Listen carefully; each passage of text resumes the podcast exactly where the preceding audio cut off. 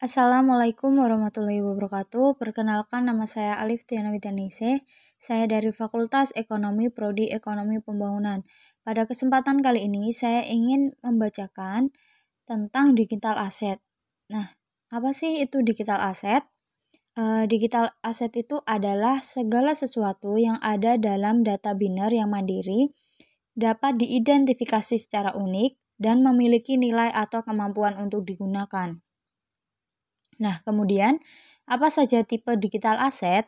Yang pertama itu ada fotografi, logo, ilustrasi, animasi, media audiovisual, presentasi, cryptocurrency, dan blockchain. Nah, dan masih banyak format digital lainnya. Jumlah yang berbeda jenis aset digital secara eksponensial meningkat karena meningkatnya jumlah perangkat yang merupakan saluran untuk media digital dan terutama pertumbuhan digital, misalnya itu smartphone. Nah, kemudian apa saja kelebihan dan kekurangan aset digital ini? Kelebihannya itu yaitu uh, aset digital ini merupakan aset yang mampu disimpan dalam komputer atau smartphone. Aset ini tidak mudah rusak dan dapat dikontrol di mana saja dan kapan pun. Aset digital juga mampu mengupgrade dengan kemajuan teknologi saat ini. Kelebihan aset digital inilah menjamin kemudahan fleksibilitas dan kecepatan transaksi.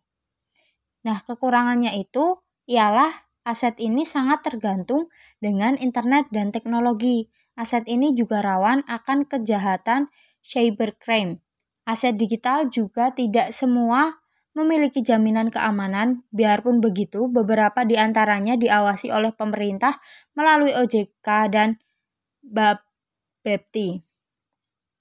Nah, sebutkan aset digital yang kamu miliki saat ini. Apa saja manfaatnya dan kegunaannya?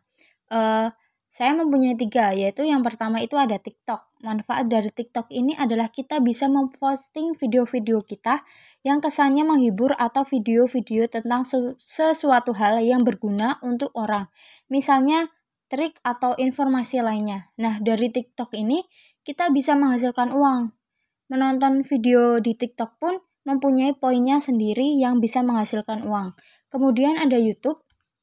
Manfaat YouTube pun sama dengan TikTok. Kalau YouTube durasi videonya bisa panjang dan YouTube ini juga bisa menghasilkan uang dengan cara kita mempunyai viewers penonton yang banyak dan subscribe kita yang banyak pula. Dari situ kita bisa mendapatkan uang dari AdSense yang masuk. Kemudian ada Instagram. Nah, di Instagram ini kita bisa memposting foto-foto kita atau video kita. Namun jika memposting video mungkin durasinya hanya sebentar. Dari Instagram ini pun kita juga bisa menghasilkan uang dari endorse-endorse yang masuk. Hal ini kita harus mempunyai followers yang banyak agar penonton dari feed atau story endorsean kita itu banyak. Nah, uh, jelaskan dengan baik gambar dua di samping ini. Yang pertama itu ada create atau membuat.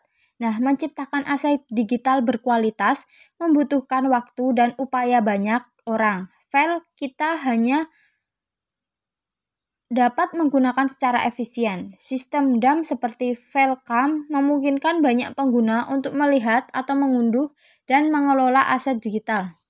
Kemudian yang kedua ada manage atau mengelola.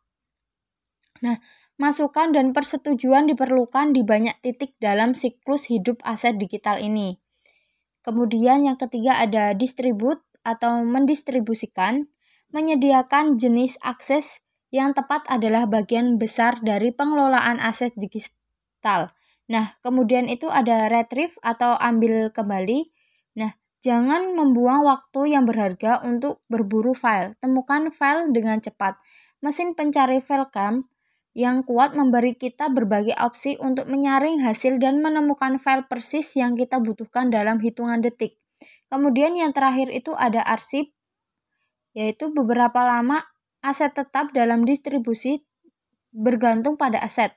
Pelestarian atau pengarsipan aset dan dokumen serta versi terkait adalah bagian penting dari siklus hidup.